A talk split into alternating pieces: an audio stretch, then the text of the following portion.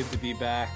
I liked watching hockey all day. It was a lot of fun. I I missed that. It, I- I- it was You know what? It's like you could complain about the quality of the game or the quality of the officiating or whatever, or how it looks weird on TV that they're playing in a TV studio. I just liked watching hockey again. Getting up, watching hockey from the minute I wake up to the minute I go to bed is something that the NHL should really have back when we return to normal, whenever that is.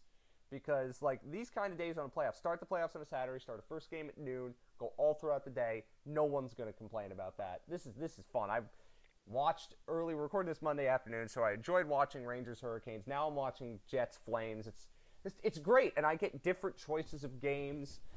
I get different things that I can see. And we already have like a ton of controversy because Matthew Tkachuk's being an idiot. So you know, it's great. Hockey's back. I got a lot of ideas, uh, but I want to agree with you. First off, uh, it's it's great to be back. I whether it's just I'm naive or I'm overly optimistic, I'm very happy with the product that the NHL is putting out right now. I like, you know, even just the tarps they're putting over the first row seats and just that steel blue coloring and that vague, you know, NHL logoing, nothing really corporate. Um, those lower scoreboards with the highlights and everything, uh, and the graphics.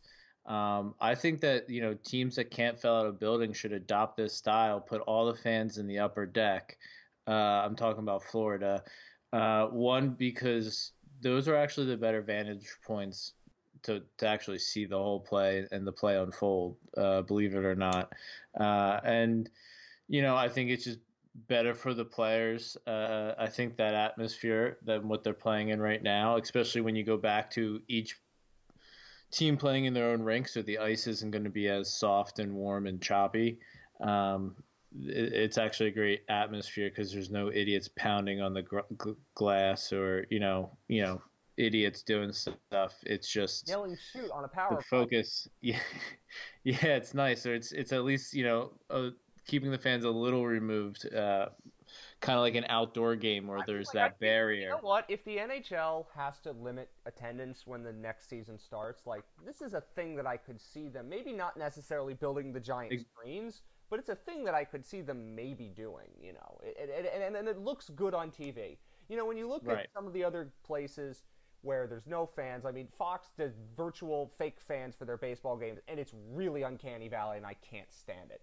But for this, like when you look at it on TV, I'm watching Jets Flames right now. You really don't notice it. It's not something that is visually, as somebody who works in TV and has done stuff on TV, it doesn't look visually that bad. It blends in with the background so your eyes don't immediately go to that. Because it's close enough to the color of the ice where it's just like, it's just there. It's not something you're thinking about. And that's good. And the other thing that I, I, I like, the fake crowd noise, I've heard it much worse in other sports than I've heard it in hockey much worse. Like it's there, but it's so low in the track. And speaking as somebody who's an audio editor for you know this podcast and other shows, like you don't hear it again. It's there, but you don't notice it, and you're not thinking about it. And that's really good because when you're thinking about it, you're not thinking about the game. And the goal for the NHL is to make this seem as much of a normal game as possible, considering it's not normal and it won't be. And I think that they've done as good a job as they can at doing that you know, putting on the jumbotrons, attendance is nothing. Like, lead into the idea that this is not normal and we're still in the middle of a pandemic at the right times, but during the other times, if you make it seem as normal as possible, it's going to work. And the fact is, it feels like it's worked for every single game. It's not just like, oh, it's worked for one game. And, you know, I see it on the national broadcast. I've seen it when I've seen the clips of the games on the local RSNs. Like, if you're watching on Fox Sports Florida, it's not going to look any different. So that's a credit to the NHL for making that work. So, for all of the periphery and the fact that there were no positive tests in the bubble, I mean, it gives you a lot of hope that they could pull this off. And again, this is going to go on for a while, so you hope it lasts. But right now, the fact is, it's it's working pretty well, and I give a lot of credit to the NHL for pulling this off. I, I think we we look at what happened with baseball, with all the outbreaks and all these other things that are going on, and you realize just how complicated and difficult it is to make this bubble work. And you see what the NHL's done, and you see what other leagues, NWSL, MLS, NBA, WNBA, and you have to give them a ton of credit for getting the bubble to work as it has. And it's not a given it's going to continue to work, but the, the start is very optimistic, and I'm hopeful this continues. And I'm hopeful we're going to get to see hockey like this for a couple of weeks. And it's it's actually pretty good hockey, all things considered. The round robin game's not as much, but it's pretty good hockey. The qualifier games have a good intensity uh, about it. And again, it's not, and even the teams that are kind of bad, it's not like you can tell, like, oh man, they shouldn't be here. Like sometimes you have moments like that, but it's not the worst quality game. They're not blowouts. They're not like, wow, why the hell are we doing this? So I'm impressed with all of that, just on the periphery before we get to specific things. So I, I give credit to the league. I give credit to all the people who've worked. Maybe your statements on social injustice could have been a little bit better, and you could have helped Matt Dumba by having somebody else kneel or raise their fist. Poor guy, he can't do this on his own. I mean, I'm a bigger Matt Dumba fan than I've ever been now, and part of me wants to buy Matt Dumba jersey, but please, give give him some help. Somebody else needs to help him and take the load off his shoulders.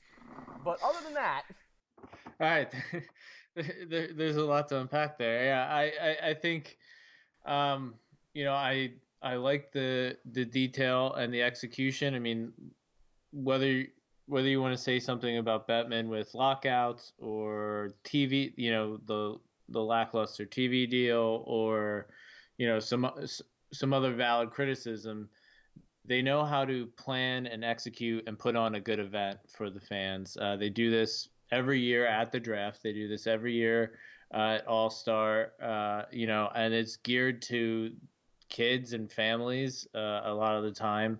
Um, and you know, you can say that sometimes their award shows are boring. I, I tend to agree. Uh, and sometimes they aren't, you know, they're too risk averse uh, in their programming. I, I also agree with that. But overall, they put compared to other leagues, I think they put on a quality event, uh, and this is just another showcase of that. Uh, and it goes down to the details with you know you're looking at the boards. You can tell that they're switching over the ads on the boards.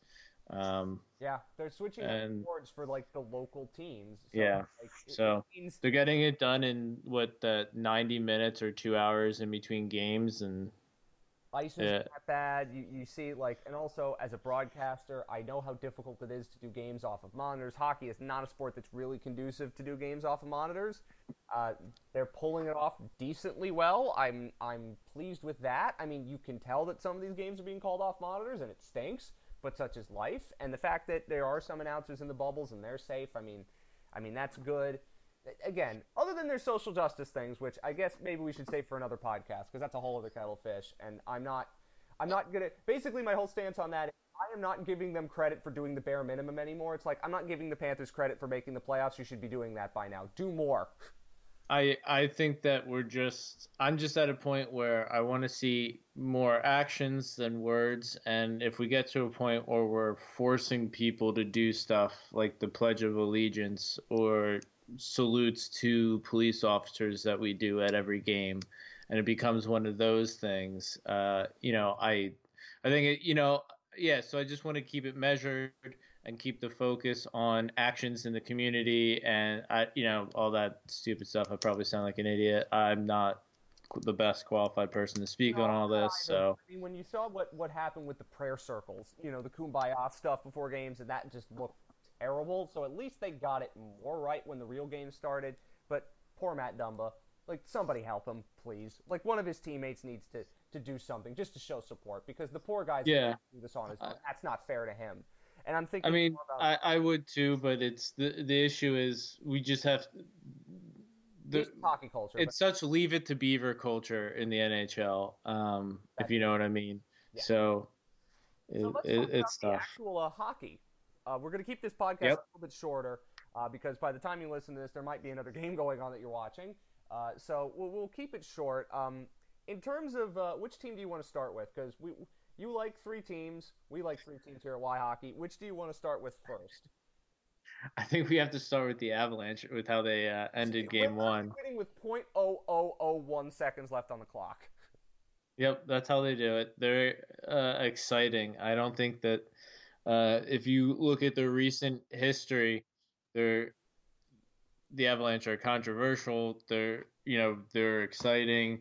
uh, you know, they're always walking the fine line of the cliff, kind of, uh, and uh, when you when you think about how they play, it's five guys in the picture. Everybody's attacking. Everybody's capable of taking on an opposing player one on one, beating them, uh, and, and, taking the puck to the net and, and scoring, uh, or setting up uh, a teammate. Uh, everybody's capable of sliding back and filling in a defensive role and, and handling themselves, um, you know, for a short period of time and, and then cycling back out. They they play a very much rotational, aggressive, uh, fluid style of hockey, and it's it's some of the most fun I've had watching hockey in the last decade. Uh, it is you know the last year and a half of Colorado hockey, and they've certainly made me a fan.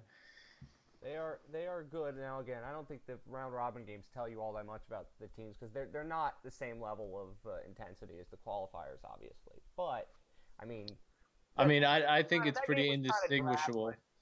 If you if you ask me, it's pretty indistinguishable because those are the teams in the round robin are, are teams that you know know what time of year it is, know that they have to be, you know, uh, in lock step uh, on the same page uh, and and you see a certain professionalism and a certain attention to detail and uh, uh, you know strength on their skates and finishing checks and uh, that you don't necessarily see with teams like uh, the Panthers or um, you know some of the the teams in the play-in series that that didn't for number one. I'm thinking about that right now. Yeah.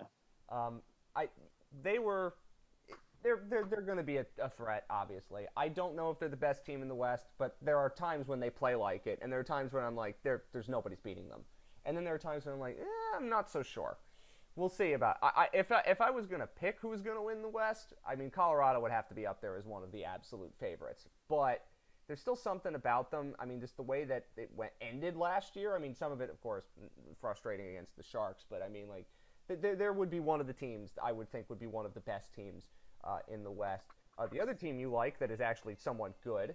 How about how about the Flyers? Now that was a team I watched that game most most of it, and um, boy, they they were really impressive. That was as good as I mean. I don't watch the Flyers as much as you do, but I mean maybe I should if they're going to play like that because they were great in that game, and it and it brings back something you were talking about. They might not have you know like the highest high end talent, but if you play like that, it doesn't matter because almost no one is going to beat the Flyers if they play like that. It's a matter of whether they can do it consistently. I don't know whether they can or not, but they were great against Boston. And if they play like that, they have every chance of beating Washington, Tampa, or any number of other good teams in the East. Like every team's cup chances, it starts in net, and Carter Hart, uh, you know, showed yesterday against Boston granted, he didn't have to go against Tuukka Rask. He went against Halak, but uh, he showed that he can handle uh, the pressure and he's he's ready for the moment right now. Uh, and you know we'll see when they get into their first series how he responds then. But uh, you know Philadelphia hasn't won since 2012 in the playoffs uh, a series. So it's it's time for them to really take the next step, and they're gonna go how Hart goes. Enough matchup against the Flyers, I, I could easily like they they they. I mean, again, one game, who cares? But like, if even if they were playing against a Pittsburgh right now, I would still give them a pretty decent chance of winning that series because they looked just everything about them looked calm. It didn't look rushed. It didn't look like they were phased by any of it. They just played their game, and it's it sounds really simple and kind of stupid to say like if your team plays your game, you're going to win. But they, they played their game and it looked like they were going to win. And I mean, we, I remember in like June we kind of joked about them. Oh, they traded for Matt Niskanen and what the heck are they doing? Why are they doing these things to these trades? But now, like, you can see why they did it because if you're going to run out your top three horses are the defensemen that they have, um, Sanheim, Myers, and Provorov, and then you just have good, solid defensemen behind them who know what their roles are it allows the Flyers to play the way they play, and they can do a lot of different things because they don't have to rely on all of those top three to do everything because they just know the other guys in the bottom parts of the defense pair are just going to do their jobs, and they have the depth. like they can when you talk about rolling four lines, like they actually roll four lines and you know, maybe Nate Thompson, Derek Grant aren't great, but they just get what they need to get out of those players, and that's why they're Derek great. Derek Grant's having a great year. They're, he is having a great year, but they're just very balanced overall, and uh, that that gives you a chance. Again, I don't know if they're better than Washington or Tampa. I don't know if they're better than Boston when they get their sea legs underneath them, but they, they have a chance if they play like that. And specifically, those defensemen, those top three defensemen, were awesome. You know, and I think about the I- a lot. We do on this podcast. I, I include uh, I include Niskanen in there. I mean, I was as much of a doubter as you as you said, and uh, um, I, I've I've liked how you know they the Vigneault's come in and he's found fit. Him and and Fletcher have been able to to assemble a, at the NHL level a team that uh, can push and have success and you know is threatening to uh, uh, you know any of the other contenders in the East and West. I think you know, and even more so than the Avalanche, the Flyers are I think a real contender for the, for the Cup. Uh, with those two defensive pairs, we talked about Hart, and then we look at you know their center depth. I, I like it. Hayes has come in and, and really impressed me. That was another So guy I thought. made fun of all those signings. We're like, God, these are bad. Well, I mean, first we have to just on the face value as they came from the Rangers at last, so that, that's just you know we have to make fun of that. Uh, and then second, um, you know, there what Hayes has done, I think, has overshot what anybody thought he was he was going to do, except maybe you know the the biggest Hayes believers. Um, we'll see how that contract goes over the course of it, but y- you know the idea was they were paying for hitting this in Giroux's window, uh, and they need and if Hayes is going to play like you know he is now this year, next year. Uh, it's you know under that guise, it's it, it's a success. You could argue that Ron Hextall was too patient with the with the Flyers, Yeah. and you could probably say that. But like, when you argue, you can't argue the development of of some of those players, particularly on the blue line, that have just they've just worked. They've just worked. Every single one of them has just they, they and even when like one player like Gostisbehere doesn't quite pan out the way you think he's going to, they just found somebody else. And they just and they just do what they have to do. They just replace those players. Nobody on the Flyers is irreplaceable, maybe except Carter Hart. But I mean, the Flyers already dealt with goaltending woes for a million years, so maybe you should give them some slack. Yeah, everything they do, you know, works. They they move they bring in Aube-Kubel, who you know was a WhyHockey second, third round, you know, highlighted prospect back in the day. Um, he he's come in and he's you know been valuable, and you know when he hasn't been going, uh, Vigneault's dropped him down or, or you know moved him to a new center, uh, so to speak, and got him going again. And I think it just kind of every everything's working together for Philadelphia in a way it hasn't since 2010, uh, and it's it's been a long time. And you know Philadelphia certainly put a lot of money. Uh, and patience, and, and the fans have put a lot of patience and, and money into this rebuild, and it's just nice to see. It is working. Uh, so now let's get to the team that you all want to hear us yell about. Uh, I don't know if there's as much yelling as we thought. yeah, there's. Well, there is. What, what's left to yell about. Uh, but I don't. Let, let's focus on let's focus on this for a second uh, with with this team. I was when it was two nothing. I was going, uh oh, like this is gonna get away from them fast because that's what happened against Tampa, and they were awful against the Lightning. Let's not make excuses, even though they didn't have their two best defensemen. Uh, I thought it was gonna get away from them. Then they, they played a lot better after that. Now, again, you shouldn't be waiting until you're down two nothing to actually play good hockey, and that that's bad. But for all that could have gone wrong, I think the best optimistic point for the Panthers after that game one was it didn't get away from them, and now they just have to do something that seems to be impossible for them, which is actually play good from the start. If they do that, if you get the Islanders chasing the game, which is hard to do, but if you get them chasing the game, you can beat them they don't have anybody on that team that goes, you go, wow, that's an amazing stand. They're like, in many ways, they're a worse version of the Flyers. It's just like they just have a lot of solid players. Everybody's solid other than Barzal, but Barzal wasn't great in that game either. So you just have to be something to get them to chase the game. And that means you have to start on time, which they can never do. And hopefully they can, but I think that's asking too much. But the fact that they didn't get just completely whitewashed after that bad start was to me hopeful optimism that at least in the games ahead, they they feel now at least a little bit better that you know because after that Tampa game it was just awful. They just have to find a way now to start like that and play like that more consistently. Because once they started to get a foothold in the game, they really did dominate in many respects. But they just have to do that more. And I don't know whether they're capable of doing that, um, especially when you are um, playing everyone's favorite Mike Matheson, and we'll get to that in a second. Um, but that was my general takeaway from the game. Uh, what did you think about that? They are who we thought they are, and you know, like you said, uh, you know, chasing is a good word. They they don't show they play down to the competition you know if it's an afternoon game they show up late they you know they're they're just not into games until until you know they get yelled at or you know they're starting to to get to feel some shame or embarrassment at their performance or something and the internal overdrive kicks in like you want to prove yourself or or you know when when shifts start getting cut uh you know later in the game or you know that's when they start you know with that carrot and stick sort of mentality that's when they start showing up um, but it, it's something that has gone, you know, back. I mean, definitely through Tallon's ten years. It's been happening like this. Yeah, I mean, it's it's through many coaches. It's through Tallon's ten years. I would, I, it, I my memory doesn't serve me, but I bet you, I venture it's through multiple GMs.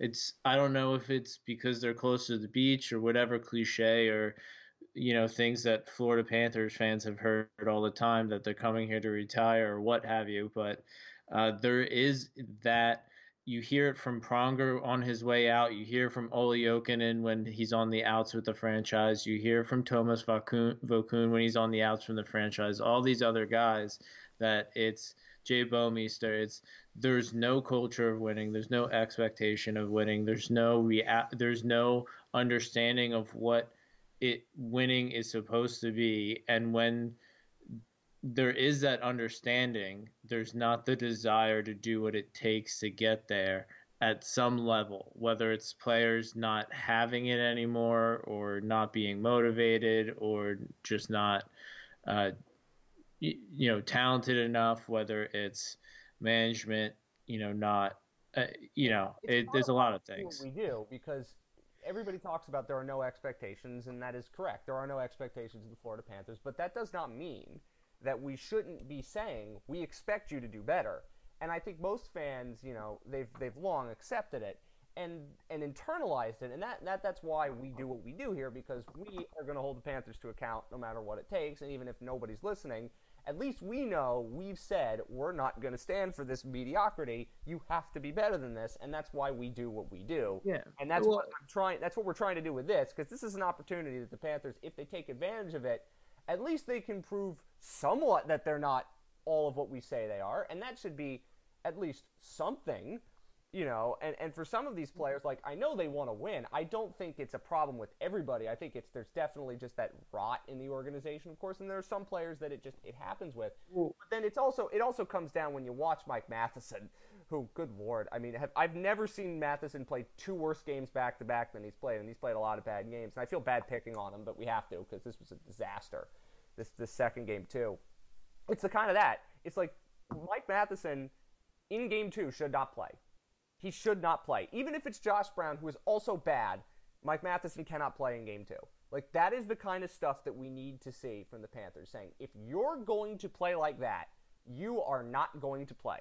There needs to be a standard. And what I worry about is there isn't a standard. You know what I mean? Like, you could bring in Brian Boyle and Colton Sceviour and all these other players, and they could get all the chats about the superlatives and things like that, but it doesn't matter if they're not going to play well. You got you got to bench them you know, the Panthers need the creativity in the lineup. You saw what you had in game one. You had two days off. Now it didn't work. If Lucas Wallmark's healthy, play him. Play Aleksi Saarela. You tried the grit and the toughness, and it got you a goal. It's gotten you one goal in 120 minutes. Try something else. This is what this is, you have to do it. You cannot continue to go with what you've gotten. And like you got a great game from Sergei Bobrovsky. He played perfectly well. The two goals were not his fault. They need more run support. And the grit and the toughness, you're not going to out grit and out toughness the Islanders. So try something else. And if that means bringing in Saarela and trying a few things, Joel Quenneville put the lines in the blender after the first period. So you knew it wasn't working. So let's try different players. Bring in Owen Tippett, God forbid. Try something. This is your chance. Take advantage of it. You have really nothing to lose at this point. Do it. And again, if, if it doesn't matter if there's some hurt feelings, bench Mike Matheson. You need to do it. Bench Brian Boyle. You need to do it. Do these things, make the hard decisions, and that'll get players to stand up and notice. Because what do you think the accountability in the room is if Mike Matheson continues to play when he almost got suspended? Well, he, didn't, he wasn't going to get suspended for completely failing to execute a hip check properly, like Dmitry Kulikov once did. Uh, it's just like that kind of stuff. That's the, that's what we're talking about. And I know that it's there. Joel Quenneville's done it before. He just needs to do it now. And I think my hope is that it happens because I, I think that they know they have a chance if they play like they did, but it's not having a chance, it's taking advantage of that chance at this point. Yeah, I'll try to get a few thoughts in in between there. um, and, but uh, I, the team just they played once they got going. They played to the level you would expect. Uh, you know, they were able to get to 50-50 puck battles. They were able to engage uh, in in in the play more. They were able to dictate play more uh, and get out of their zone even. Uh, but uh, they're not at the point where they can even just outclass the the Islanders. You know what I would say in in a non-coronavirus year is a middling playoff you know bubble team. The Islanders are not going to win a playoff series if they play like that because other teams are just going to find a way to score against them and to get them out of their shape. You're not going to beat Washington or Tampa playing like that. You just you're not. I mean, I know Tampa lost a series like that, and the Capitals have lost series like that too. But you can't win every game two one and expect to play a perfect game in that system every single night. You just can't do that. They did last year, and credit to them for doing it. But it's not a method that wins you a bunch of series because you saw what happened against Carolina. So, like, this team is beatable. The Panthers can beat them, they just haven't shown the capability of beating them. And my question is whether it can change. I think the number one thing for me that was, was concerning was when you talked about breaking the puck out of their zone, what was the thing I, I noticed in the first period? We talked about it. The D's just weren't strong enough on the puck. You know, they were getting hit. They were getting rid of the puck too early. They were making bad decisions. They were making rush decisions, and that led to Islander chances and it was a lot of it was Matheson, but also Stillman had problems with it. I can understand that because it's, it's Riley Stillman's first game like this. You know, Stralman had trouble like this. Ekblad and Weegar shrugged it off and eventually played a lot better by the end of the game. But you need to have your D be stronger on the puck in that way, and you need to be able to fight off that forecheck and to be able to get the puck out. And if the Panthers don't do that, like we've seen that years, like if they don't get the puck out the first time, they're in the, their own zone for two minutes and they're screwed. They need to have stronger play on the puck from the back end, and I think, again, it changed a little bit towards the end of the game, but it needs to start like that. Their defense just isn't structured well for this type of hockey, so I, am not sure how uh, it's going to, you know, match up with the Islanders, a, a, a, team that you know their defense, their team defense is is well oiled, and you know they're penalty killing all of that uh, is in tip top shape. So it'll be interesting. I think they have a chance if you know they put in Brady Keeper. If they don't play Mike Matheson, if they you know they can limit Josh Brown's usage. If you know, I mean, I I like the, the top line played pretty well. They put them back together, and I mean that that goal was great. Like that's what I want that line to be doing every single game, and it looks like they can do that but I just I just need more from everybody else. You know, like like I know they only had one power play because after that first period where the refs called everything, including stuff that wasn't penalties, you know, they just disappeared. So I need more from everybody else. And that's what I'm saying. You got to bring in like Brian Boyle's going to do the little nitty gritty things, but I don't care. Like they need goals. You, I'm not going to win uh, not scoring goals. You need to bring in the talent that's going to score goals and get and take those chances and those risks. This is playoff hockey. You got to take risk at some point. Uh, yeah, I'm waiting for for Joel Quenneville to start reacting to what he's seen as his first year as a head coach. He's had plenty of games here.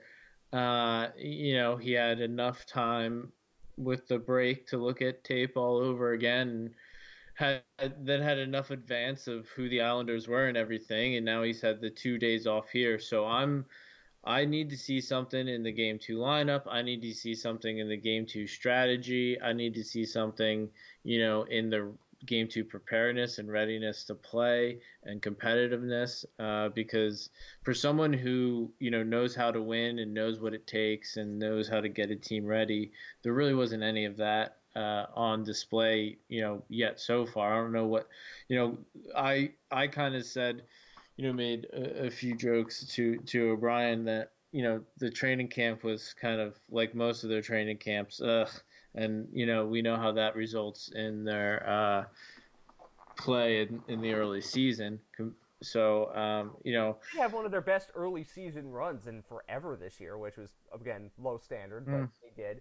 Uh, but as I said, like I just want a little bit. More. I know why he tried to play like that because he knows, oh, we're gonna get forechecked to death. We got Tom Kuhnhackl. But it's but it's not it's not think like I I mean like I don't want to waste time thinking talking about that. I want to talk about how like it doesn't matter if you think that's what the Islanders are going to do because Brian Boyle, you know, there's enough evidence here that Brian Boyle is at best a 13th, 12th, you know, forward on the team, the guy who's there to, you know, talk to got to other forwards more than actually play hockey, uh, and help other forwards more than play hockey, uh, and, and so that's what he has to be. He can't be the third line center. I mean, we're talking about the Flyers with Derek Grant, but I mean, last I checked, Derek Grant had 20 goals this year. You know, like that's not Brian Boyle. Why is it Noel Acciari starting on the wing? Like, no. Stop it. Well, I mean, I mean, I, I kind of understood that because you know if you're you're thinking of wingers, you can play with Erik Haula, which if we really want to talk about what's going, you know, what's going on, we we have to talk about the front office and things like the Trocheck trade. But um, you know, when we talk, when we look at a center like Erik Haula, he's a chip and chase center he he's not entering the zone with possession, and when he is, he takes three feet and usually tries to put the puck around a defenseman and skate to it, or you know do a little dipsy doodle move. Uh, but you know it's that doesn't met. I mean Hoffman can kind of play with it because Hoffman just needs to get loose pucks and take shots. So um, you know you can still get something out of Hoffman, but when you put Huberdeau there, that you know that's ineffective. Um, you know, who else are you going to put there? Vatrano, but Vatrano is really. I mean, I know a lot of hockey player, uh, uh, you know, Florida fans like uh, Vatrano, but I'm not. I'm not sold he's somebody who is anything more than an average third liner. You know, I, I like what he could be. I don't necessarily like what he is most of the time, if that makes sense. Yeah, but he's not somebody that you can put up in the second line with Haula. I mean, they're short on centers, uh, and and that's why you know so Saarela have to play and and then Tippett has to play. I mean, you can still have.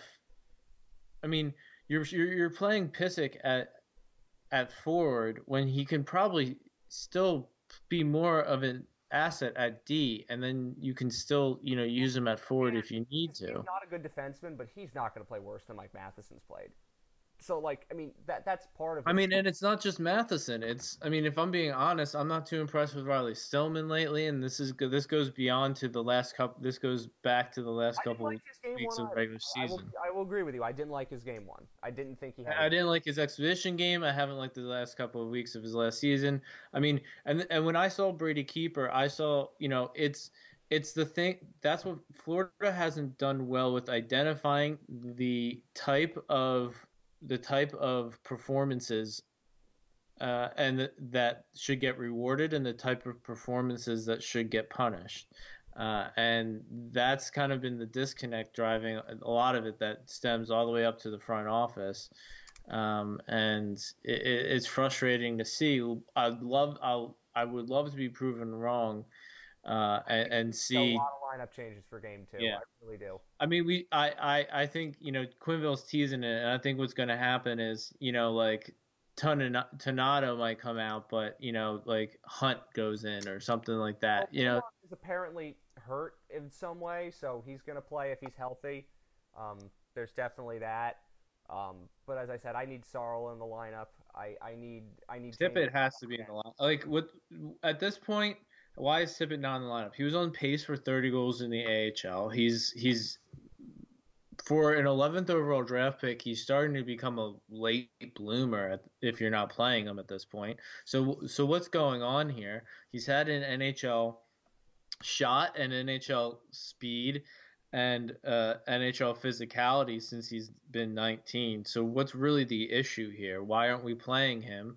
And if so, if he's not ready yet, if Borgstrom's not ready yet, if all these players aren't ready yet and everything, after a decade of Dale Talon, Tallon and oh, you know oh, five oh, or six years of Eric Joyce, who might end up becoming the GM, who is completely responsible. Well, uh, you know, at this, at this, well, at this point, he's had five years of developing these prospects and done nothing with them too, Eric Joyce. So uh, there's he's just as I mean he's almost as culpable of, as Dale Tallon because he's working with these these things every day.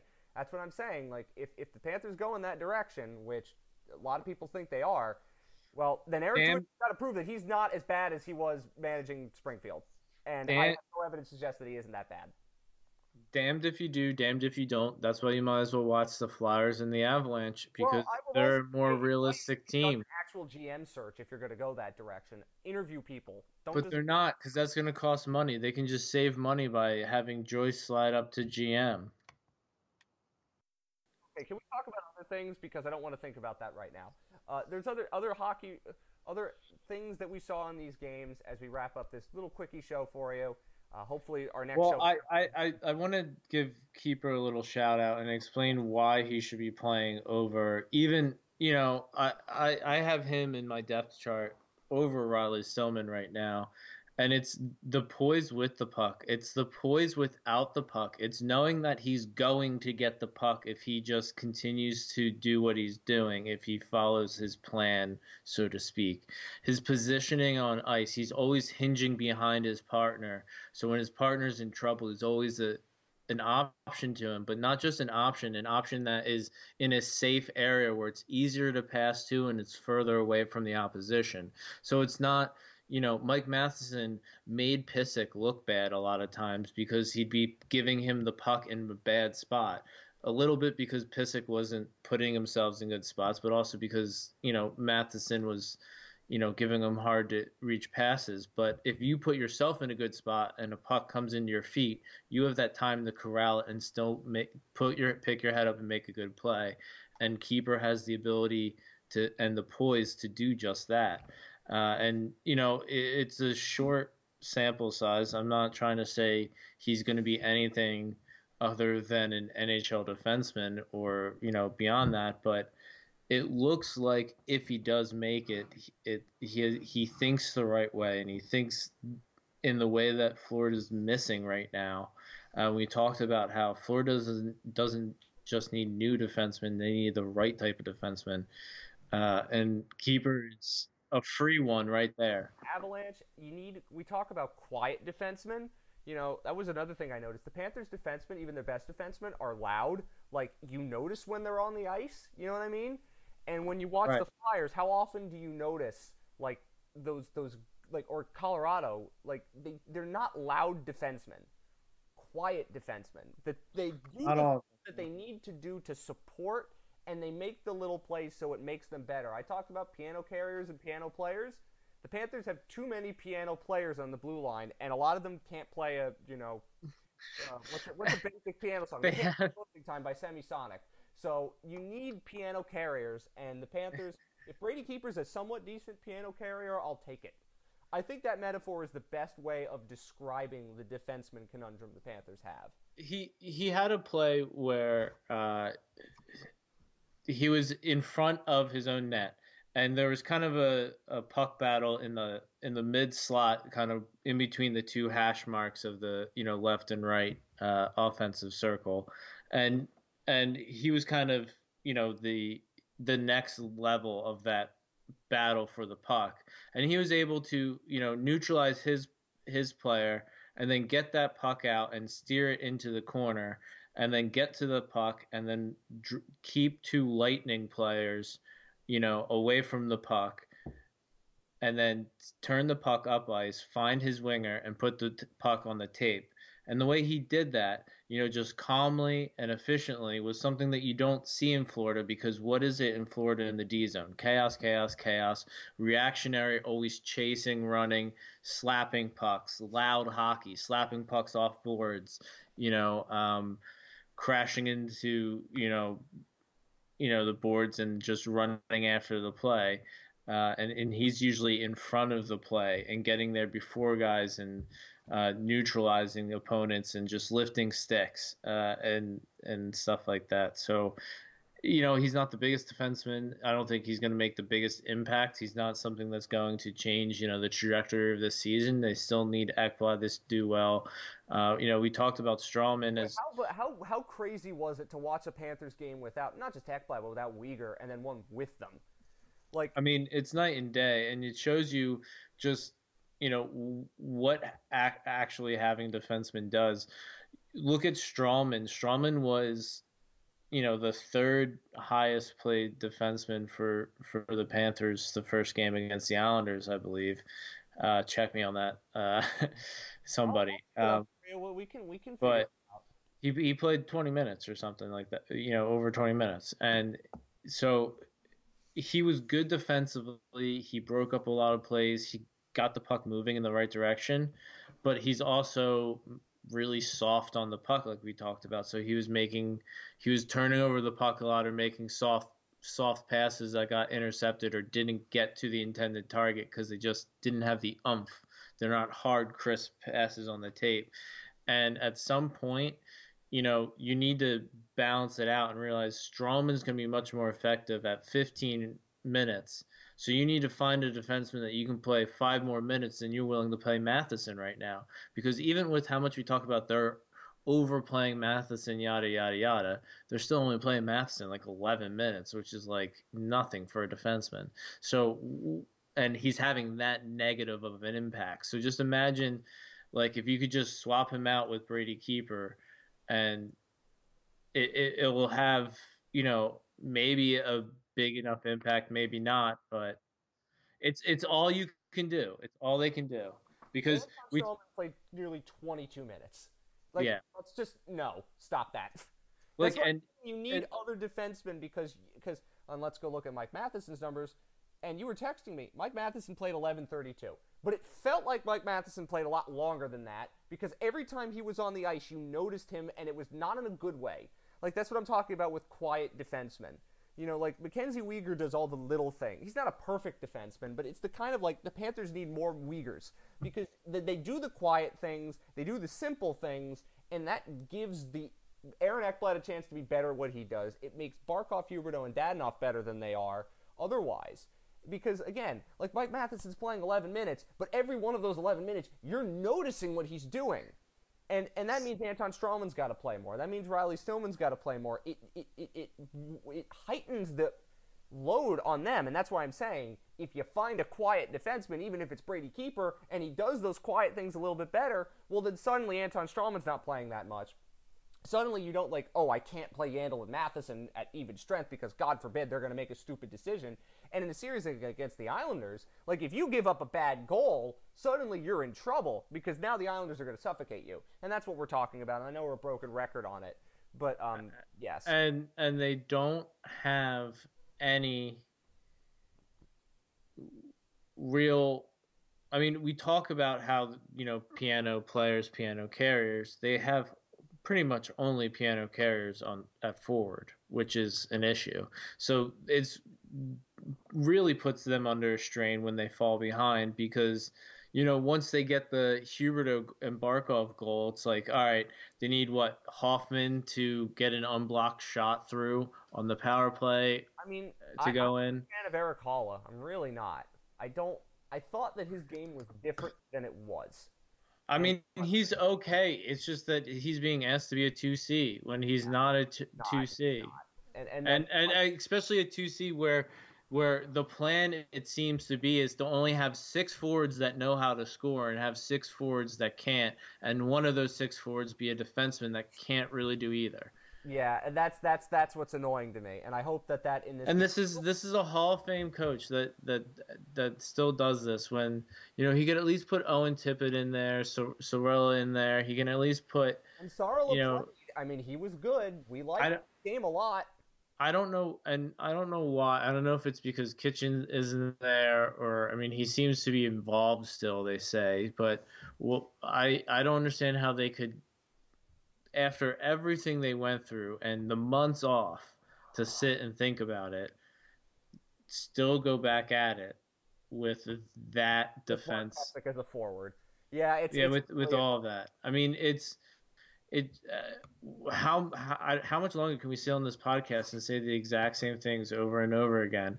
Uh, bottom six forwards. Where's the defense that do this, this, and that? All all they have is defense to do this, this, and this. And Dale Tallon's you know, underachieving in this. I mean, it's it's not that Dale Tallon's an old hockey guy. It's not that Dale Tallon's this or that. It's that Dale Tallon's failed to do what he said he would do. He said he would build from the back out. It took him until this year to get Bobrovsky and a competent goalie, and he had to do it by overpaying. I mean, he, he got Luongo and everything, but that was never going. Never a long term solution. That now, was let's be fair, the people who came before him tried that with James Reimer, and that really didn't work.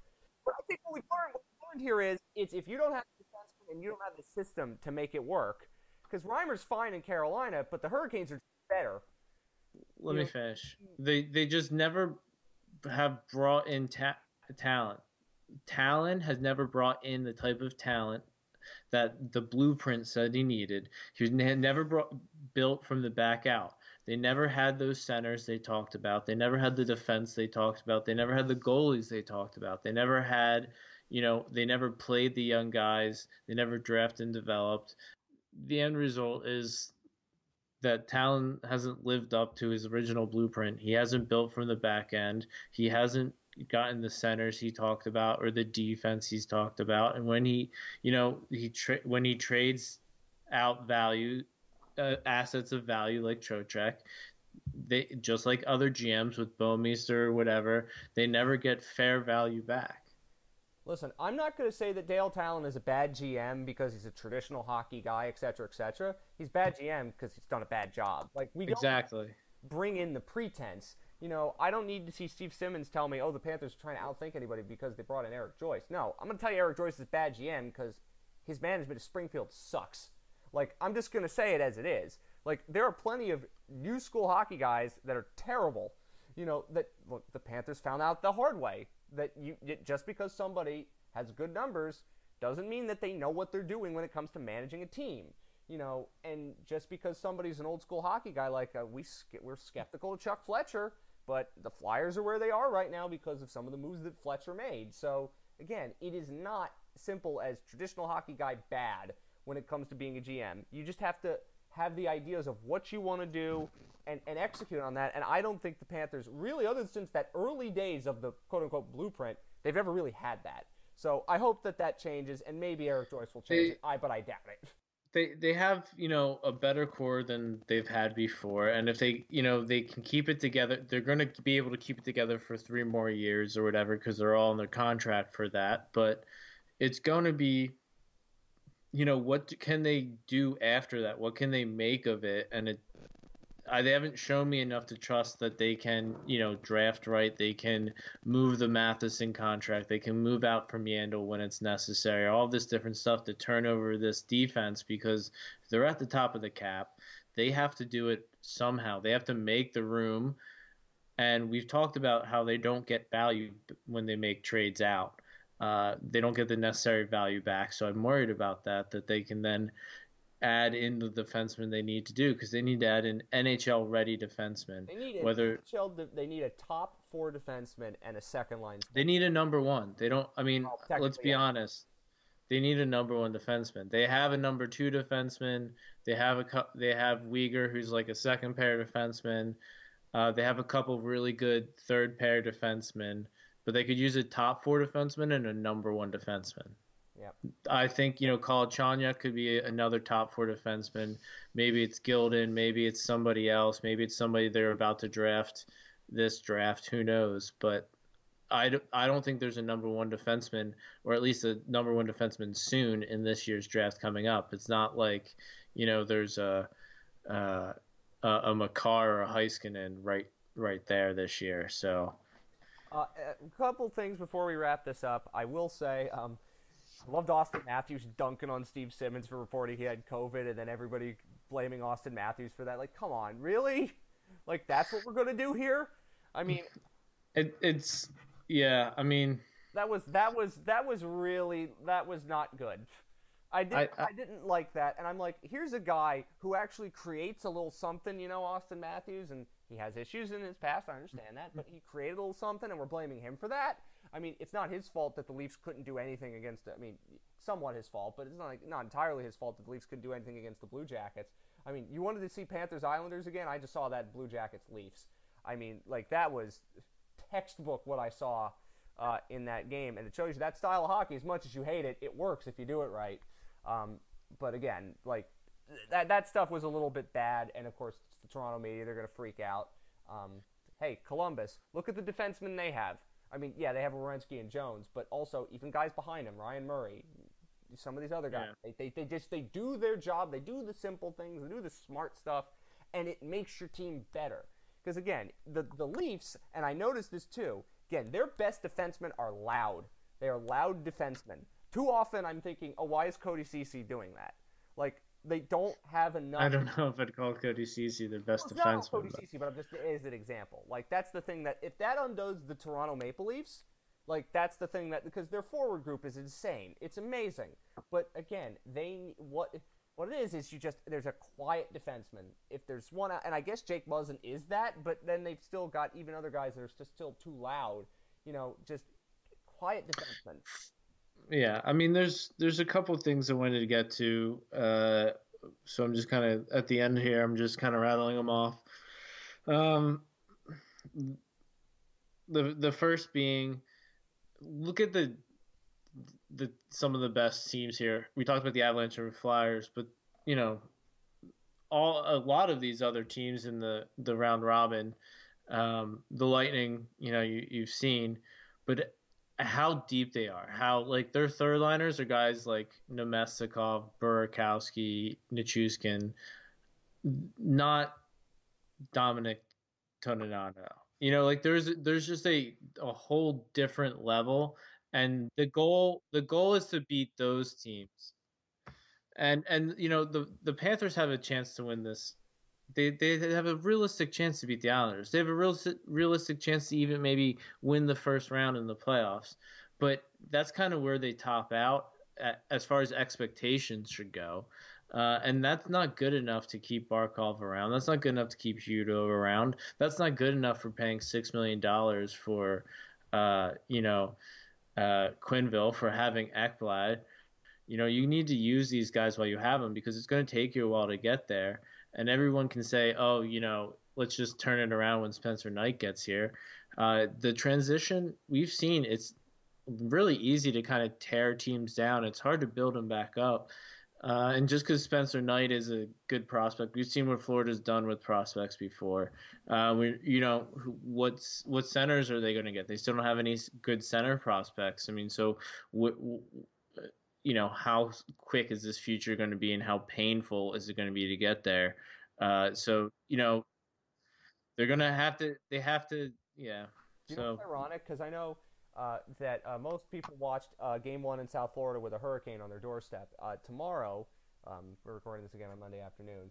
The same Isaias is going to roll up right through where we both live, so there's a chance we might lose power during that game. Maybe that's a blessing in disguise. Who knows? Yeah, well, I mean, it'll be a great, fascinating game to watch uh, and and cheer for the team uh, for sure. I I also just wanted to point out that. Um, I don't want to see too much hate on Barkov, etc.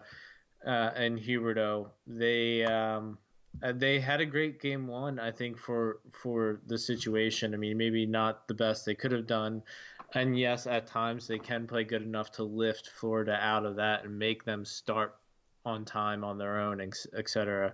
But they played well enough.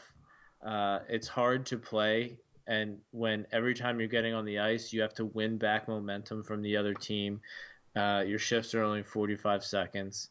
Uh, and then when you get off the ice, it's a 50 50 chance that line two keeps the momentum. And then after that, line three and four usually drop momentum and give it back to the other team. So then it's your turn back up again.